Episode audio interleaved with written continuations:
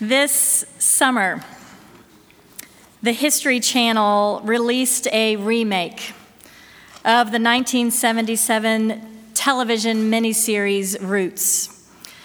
Based on the book written by Alex Haley, Roots is the story of an American family that began in the year 1750 when slave, white slave traders captured Kunta Kinte in West Africa brought him over to America and sold him into slavery. It is difficult to watch, but a story that needed to be told as it exposed the atrocities of slavery. Through the years, Kunta tries to escape the tyranny of his owner several times until finally, on his fourth attempt to escape, they dismember Kunta Kinte to hobble him so that he might not be able to run away. The need to be free is great. We'll now turn to a story found only in Luke's gospel the story of a woman who comes to the synagogue with the hope of being unbound. If you're reading along in the Bible under the chair in front of you, you can find this passage, Luke 13, beginning with verse 10 on page 848. Listen to God's word for us. Now he was teaching, Jesus was teaching in one of the synagogues on the Sabbath. And just then there appeared a woman with a spirit that had crippled her for 18 years. She was bent over and was quite unable to stand up straight. When Jesus saw her, he called her over and said, Woman, you are set free from your ailment. When he laid his hands on her, immediately she stood up straight and began praising God. But the leader of the synagogue, indignant because Jesus had cured on the Sabbath, kept saying to the crowd, There are six days on which work ought to be done. Come on those days and be cured, and not on the Sabbath day. But the Lord answered him and said, You hypocrites, does not each of you on the Sabbath untie his ox or his donkey from the manger and lead it away to give it water? And ought not this woman, a daughter of Abraham, whom Satan bound for 18 long years, be set free from this bondage on the Sabbath day?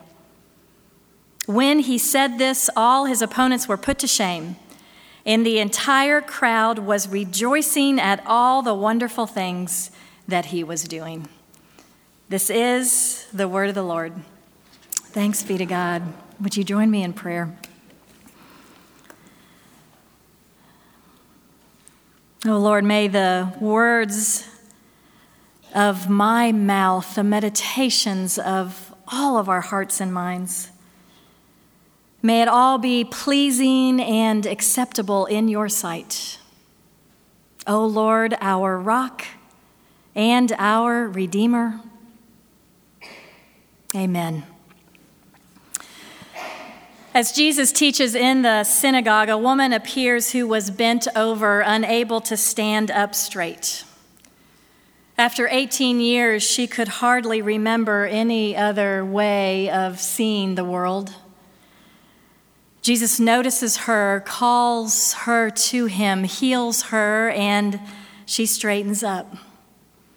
Yet, in this beautiful moment of restoration, all the leader of the synagogue can see is the offense against the Sabbath. Consider the Sabbath with me for a few moments. The Sabbath is God's good gift for humankind. Sabbath is first revealed in the creation story when God sets for us that work rest rhythm. Sabbath is sheer grace. To come into Sabbath, you must leave behind the six days world, the world of work and control and burden with all of its hopes and plans in order to remember that the six days world is not the whole world and that our identity isn't based on what we do. Sabbath keeping is difficult. Who among us is good at Sabbath keeping? Yet, for our own sake and for the sake of other fellow creatures, I am drawn back to trying again and again. In Exodus 20, when God met Israel at Mount Sinai to give the Israelites the moral code for their new society, he gave to them a structure and a rhythm of life which included both work and Sabbath. The people of Israel are told to remember the Sabbath and to keep it holy. This is the only commandment of the ten that begins with the word remember, as if it refers to something people already know but are prone to forget. For Yahweh's faithful, observing Sabbath was a delight. Resting and taking a break from work was a joy. For Jews in the time of Jesus, the Sabbath was more than just a matter of obedience to rules. Sabbath observance was a way to honor the holiness of Yahweh. It marked the joyful entrance into sacred time. But Sabbath provided a significant challenge to religious leaders who were determined to uphold and honor the Sabbath. To the Pharisee, the object of the religious life was the preservation of purity, so all sorts of rules began to be put around the Sabbath, which in time made keeping the Sabbath burdensome and misrepresented God's will for the Sabbath. This reminds me of my childhood living room. I loved my family's living room in Satellite Beach, Florida, where I spent my middle and high school years. We lived in a modest three bedroom, two bath house. We enjoyed spending a lot of time outside in our backyard pool. We had a delightful screened in porch, a small, cozy family room, and a very typical kitchen. But by far, the greatest room in that house was the living room which you could see immediately as you walked in the front door. It, it had high pitched cathedral ceilings, natural light cascaded into that room from a whole wall of windows. It was beautiful, it was spacious, it was inviting, it was the perfect space for conversation and life. Yet, very little life happened in that living room because of all of the Torah like restrictions that were placed around it to preserve its purity. Rules such as take off your shoes before you go into the living room because of that beautiful beige carpet. In fact, it's really preferred that you don't even walk into that room at all, because if you walk into that shag carpet, there will be a remnant of footprints on the shag carpet.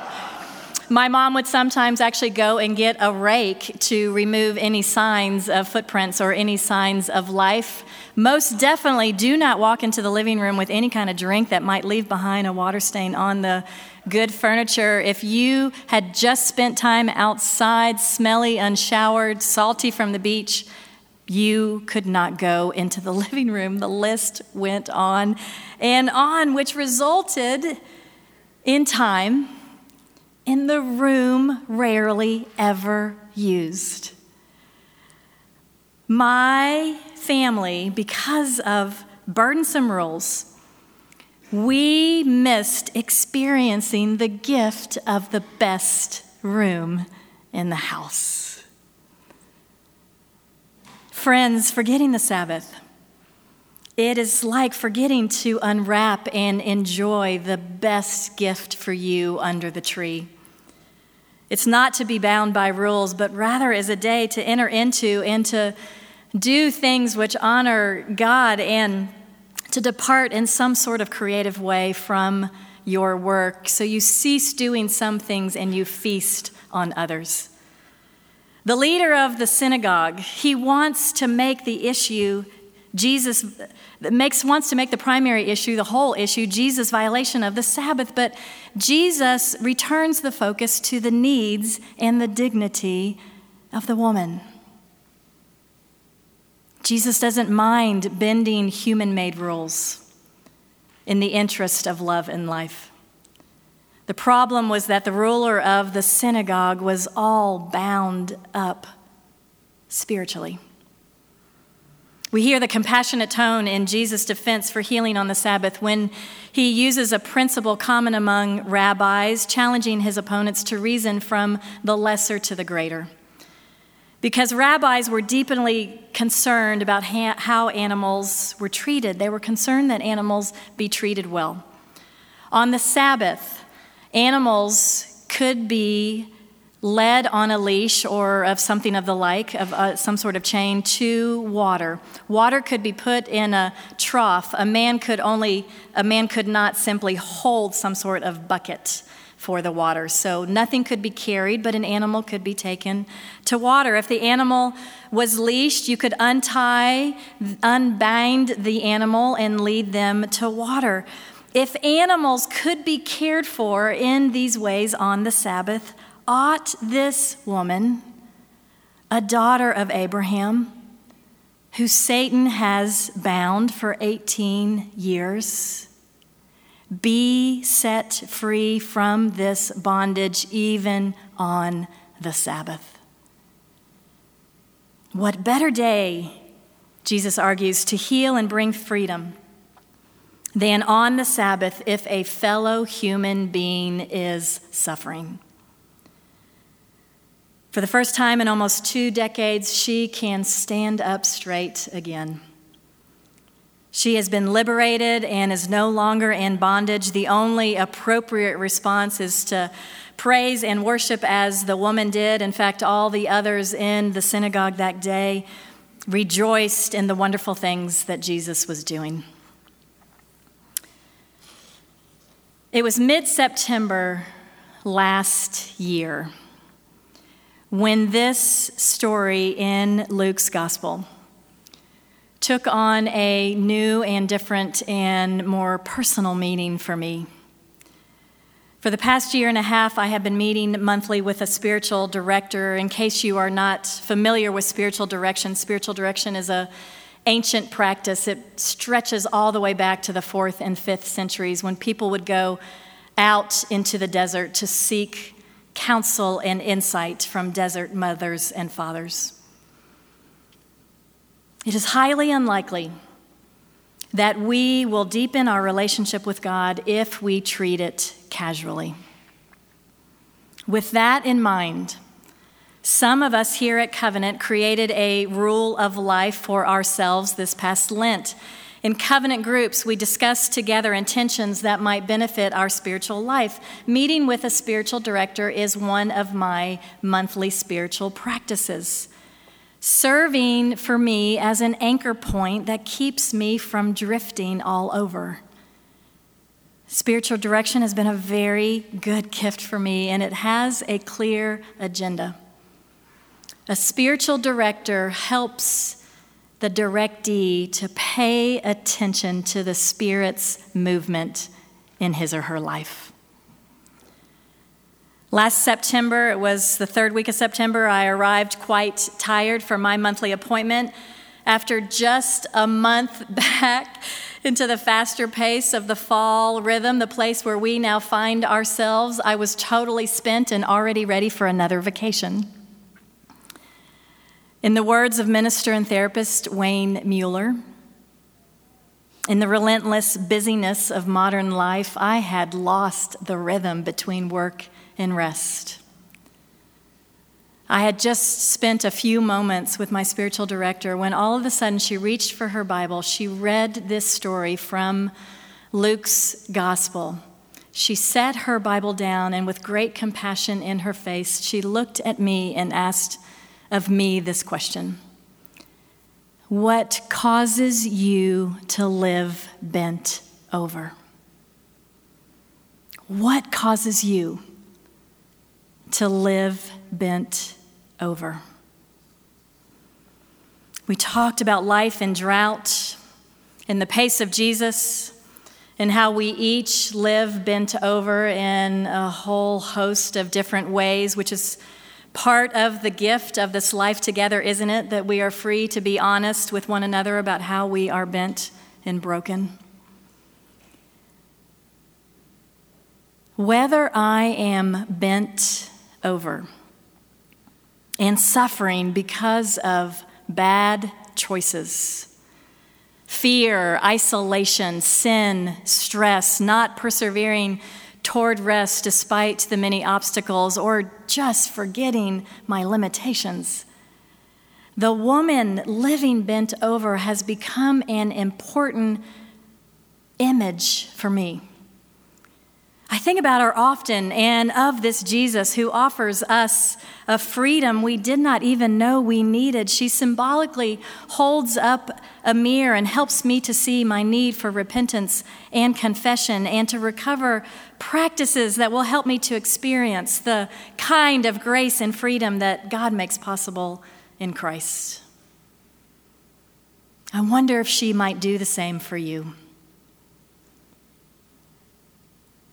As we consider the woman bent over, I'd like to introduce you to a friend I will call Doug. Doug is a Christ follower, a steady, faithful guy who is married with two kids. Throughout my friendship with his wife, I became aware this past summer that Doug was in an unexpected downward spiral, much of it attributed to his work as a process engineer. During the economic downturn of 2008, the company Doug worked for made itself smaller in response to the sluggish U.S. economy. Like many other workers, he was willing to make sacrifices to improve the company's bottom line if it meant keeping his job. He sometimes worked shorter weeks with reduced pay or worked one week on, one week off. In time, his boss began to want data every morning at the start of the day. Doug would get up at 5 a.m. and pull data and reply to emails. His four year old daughter would eventually find him with Doug's habitual response being, Let daddy finish one more email. People overseas wanted answers with fewer employees contributing long tenured, reliable Doug. Began working in the middle of the night and on every weekend to satisfy clients. Never interested in alcohol before, Doug began to self medicate with alcohol, finding Chardonnay to be palatable. He turned to drinking to calm his fears. He was dying in his job and needed to get out, but was completely paralyzed trying to care for his family in a depressed economy, in a specialized field, daily trying to hide his anxiety. Doug felt so beat down, aware that he wasn't available for his family and that he wasn't really doing a great job with his work either, until one stunning day when, in the words of his wife, Doug broke. After hitting bottom, he checked into rehab and began to do the very hard work of recovery. I met with Doug recently, who easily shares his story of how he lived bent over. He remembers having nothing to give to his kids and their special needs, not being present with his wife, and that it was a great time of affliction and suffering. Doug believes that he had to be broken down in order to be built back up, and that this was all a compassionate gift from God. Doug shared with me some of the things that he now intentionally does to help himself daily. He begins each day with prayer and meditation, often reading an excerpt from Jesus Calling or some other inspirational reading. He is intentional to spend time in nature, which helps him to remember and to be in awe of how magical and God saturated the world is. Doug is healthier than he has ever been. Attends AA meetings regularly and is strengthened by that community, takes nothing for granted, and lives more honestly and gratefully no longer bent over. Doug now stands tall and takes in the wide world around him, which includes a broader empathy and engagement with a suffering world. And by the way, he thanks God daily for the life giving job he now finds himself in, teaching statistics with another company. All praise and thanksgiving to God.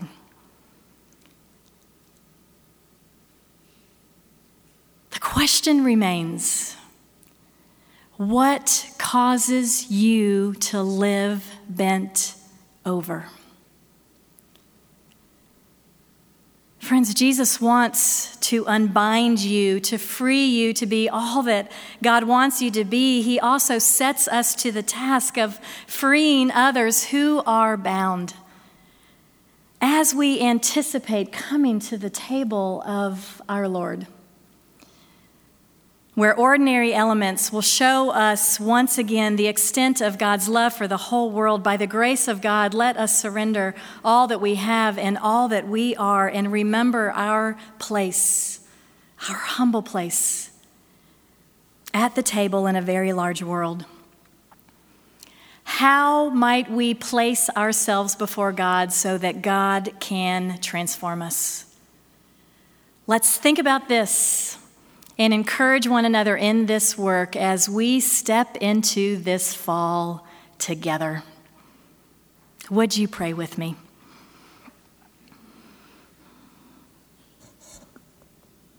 Oh God, we long to be free. To be free and to be all that you want us to be and enjoy and to join you in helping another who is burdened and bent over. We thank you and we praise you for a new way of living in this world that is here because of Jesus Christ. How we pray that we will grow and that we will be changed as we encourage one another to follow Jesus. And as we journey together side by side, we sure will be careful to give you all the glory. Lord, we love you. We trust in you. We depend upon you. All praise and honor and glory to you for how you are actively working in our lives and in your world. We pray this together in the name of Jesus. Amen.